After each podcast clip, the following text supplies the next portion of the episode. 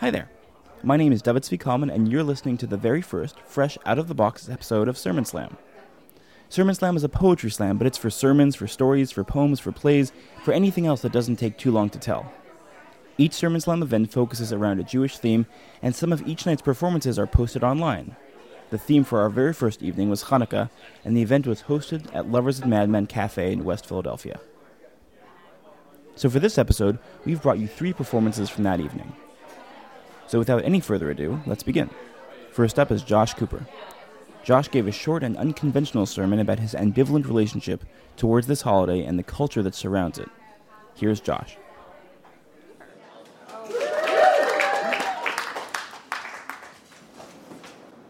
There is a story told in the book of Maccabees about a heroic warrior named Eleazar. Eleazar valiantly plunged his sword into the belly of the enemy elephant guaranteeing his own death under the crushing weight of the fallen beast and winning an eternal emotional victory.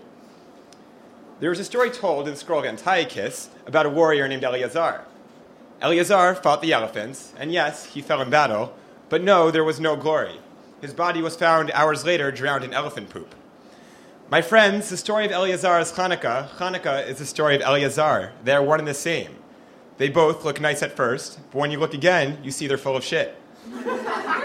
Religion is about seeing the divine face to face. To see God is spiritual ecstasy, but to see God is no small task. And so the Torah gave us the laws. The Torah gave us Sukkot. It's normative and it's artificial, but it lets us see God from only one step away. But then, once upon a time, there was a rebellion, and the Maccabees couldn't celebrate Sukkot. So they celebrated their eight days a little late, and so we're another step removed. But then the rabbis, under Roman rule, didn't want the Jews to think like soldiers, so they made up this idea of oil lasting eight nights and called it Hanukkah. A story, by the way, and I'm sorry to burst your bubble, that doesn't appear anywhere in the books of Maccabees, Antiochus, or Josephus Flavius. And with another lie, we've taken a third step back. But we won't stop there, because later we're told that it suffices to use wax and wicks instead of real olive oil. A surefire guarantee that we'll forget the made up memory we're trying to preserve. And we're another step gone. And then, because we are here in America, for now here in America, we can't. We can't even mark how a Nes Gadol Haya Po. No, no, Nes Gadol Haya Sham. The great miracle happened there. The great miracle happened somewhere far away, out of sight and out of mind, five steps removed. But then, Hanukkah happened around the same time as this little thing called Christmas. And so it's the Jewish Christmas. Let me make something clear, friends. Hanukkah is not the Jewish Christmas. Hanukkah is not about presents, and Hanukkah Harry is a terrible lie. That's six. And today, I read a blog entry about how we should spell Hanukkah. CH or H or H with a dot? How many N's, how many K's? Should you end with an A or should you end with the AH? Shut up! Because while I'm trying to see God, you're arguing about how to misspell a transliteration of nothing. And that's seven steps removed from the divine. And I'm tempted to think of number eight. I'm tempted to find eight, later, eight layers of BS and permanently put this holiday to shame. And yet, I can't. I won't. Because somehow, even this far away from Hashem, I see a family lighting a candle. I see a grandmother hugging her grandson. I see Jews having their one Jewish experience all year. I hear songs, I enjoy tastes, and I remember. Somehow, even though I'm so far away from God, God is so close to me. Marabu ma'asech Adonai, how wondrous are your creations, Lord. This holiday has gone so far from you, and yet it brings us so close to you. I won't pretend it makes sense, but I will light my candle, eat my sufganiyot, unwrap my presents, and say Chag Sameach because it's Hanukkah.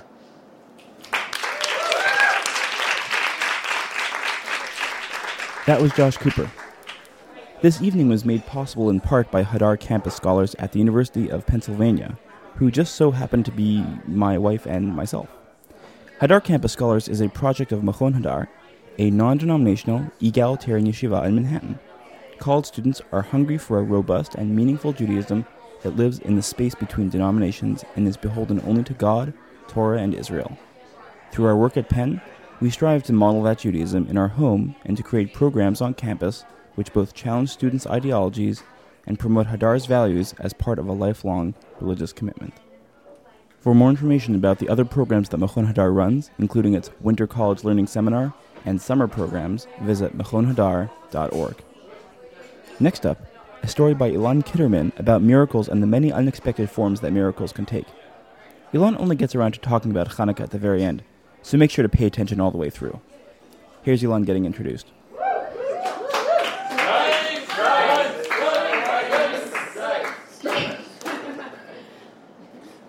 When I was 16, I slept walked through the wilderness. No, that is not a metaphor. I opened my eyes and found myself in the middle of a desert. I couldn't know this for sure, of course, because I was surrounded only by a useless darkness. Couldn't even see the ground beneath my feet. For all I knew, I was falling. But I went to sleep the night before in a desert, and personal experience has always told me that going to sleep in a desert is a surefire way to wake up in one.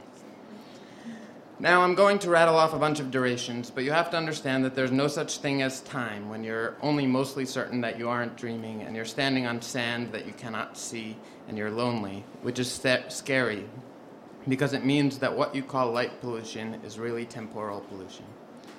For three minutes, I did nothing. I was paralyzed, imprisoned by confusion and nanometer tall dirt fences. It was only then that I realized that I should probably make my way back to camp and it was only then that I realized that thank God I didn't just sleepwalk off a cliff. There are cliffs everywhere, and oh my God, stop walking. You can't see anything. For example, cliffs. You're no better that off now than when you were asleep.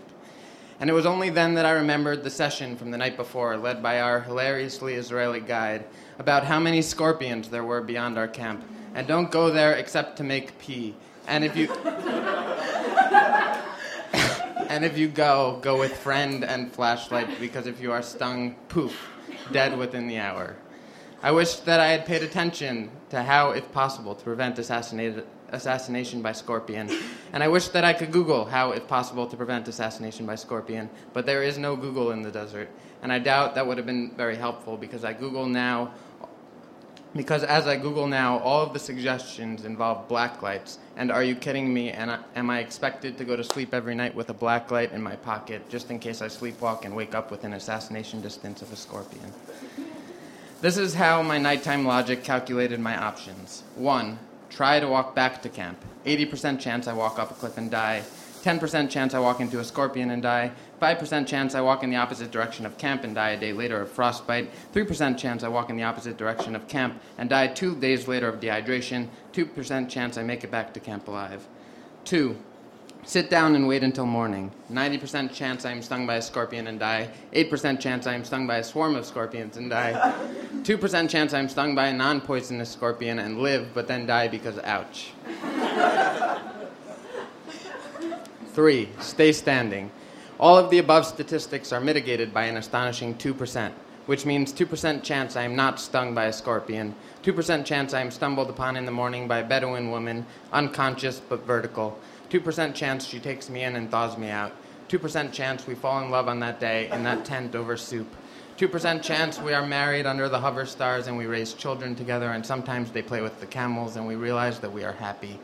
2% chance I get to an old age and contract desert typhoid and die. It took me 10 minutes of silent calculation to recall the existence of vocal cords. It took me another two to prove it. I was certain that whatever sound I was about to make would not be mine, that it would be born of the acoustics of empty. My first word was tremendously alienating, tremendously inaudible.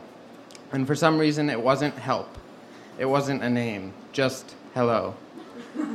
And once it came out of me, it was as if it was the only word I knew. For one hour, I spoke it with increasing volume. Hello. Hello. Hello. It was like the networking event from hell. but all of my peers were scorpions, and not a single one even asked me my name. By the end of that hour, the voice that I had spent so much time insisting existed was gone, and the hope that I had spent so much time insisting did not exist remained gone, and I was sure that what powered the light that at last turned on 20 yards from where I was standing was not hello, but the absence of goodbye. I walked towards that light, and the girl who bore it made me tea over fired dry wood. And even though she was my camp counselor, and I could have gotten her fired, she held me for an hour until I stopped shaking. The next morning, when I awoke, the bottom of my socks were completely white. I would have taken this as a sign that I had dreamt the whole thing, but for the conversation that I heard nearby. Who the hell was that crazy guy screaming in Arabic last night? yeah, it was so freaking annoying. And I had to say, That was me. I'm sorry if I disturbed you. If I had to make a lifelong humankind game of taboo, these are the things that would be indexed on its only card. One, I added raisins to that perfectly good food item for you. Two, I'm sorry if I disturbed you. We live in a world in which we apologize for disturbing, as if it would all be better if the entire human race could just stand perfectly still, equally distant, as if we are all scorpions, all poisonous, and if I'm not careful with where I put my tail, it might sting you, might graze your salad. I'm sorry that my tail grazed your salad. I'm sorry that you mistook my venom to be accidental. I'm sorry that the chemical makeup of my venom is the same as that of your name. I'm sorry that I don't remember her name. I'm sorry that I said hello and not help. But let me help you understand. Every time someone says hello, it is a cry for help. Every time someone wakes up, it is a cry for help. Every time someone helps, it is a cry for help. Every time someone lights a candle, it is a cry for help. What if, the, what if the miracle was not that she turned on a light, but that I saw it? What if the miracle was not that I was 20 yards away from humans, but that for eight nights we still care about the feeling of wax on our fingers? What if the miracle was not that she spent an hour holding me, making me feel safe, but that I spent an hour shaking her, making her feel shaken? Thank you.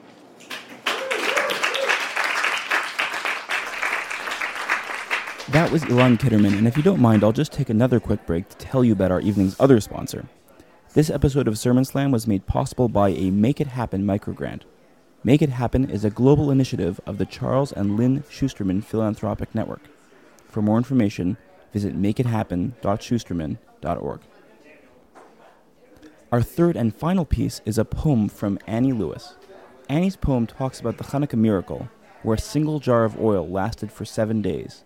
In her poem, Annie talks about the objects in our lives which we keep long after they've stopped being useful, and the things which truly stay with us forever. All right, next up, Annie Lewis. This is a poem called Chanukat Bait, a housewarming. When we first moved to Philly, we signed up for Verizon Fios to follow the endless brick road of cable programming. In the staggered show stones, I find hoarders buried alive.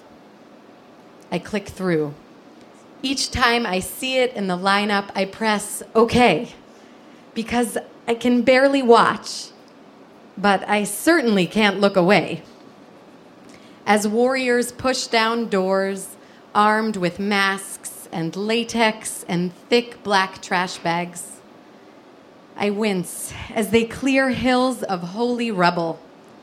Yogurt cups, jelly jars, empty bottles of canola oil.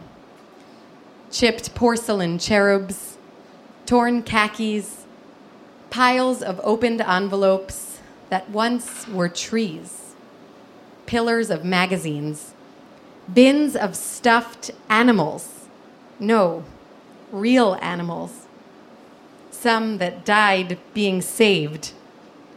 All of these treasures for a rainy day, for a time of need. I start to wonder how long has it been since I last cleaned out my fridge? How long does feta last? Then a commercial cuts in to convince me that if I ever want to be happy, I need to buy a can of Del Monte green beans. After the break, psychologists, estranged children, and the ghosts of abusive parents are summoned. I hold my breath. Here's hoping that beneath the debris there is a clearing, a place where sky can come through, and one last drop of something that fills us up. One last drop of something that fills us up and takes up no space. One last drop of something that takes up no space and goes on forever.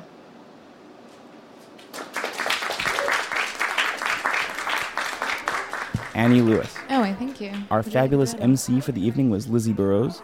Thanks as well to Yael Kalman, Ilan Kitterman, Annie Lewis, and Michal Richardson. Sermon Slam is a project of Open Quorum dedicated to creating, curating, and distributing Jewish public media. If you like the show or want to bring it to your city, send an email to info at openquorum.org or go to our website, sermonslam.openquorum.org. The next Sermon Slam will be in New York City on January 22nd. If that excites you and you want to be part of it, seriously, let us know right now. My name is David Kalman. Thanks for listening to our very first episode and stay tuned for more.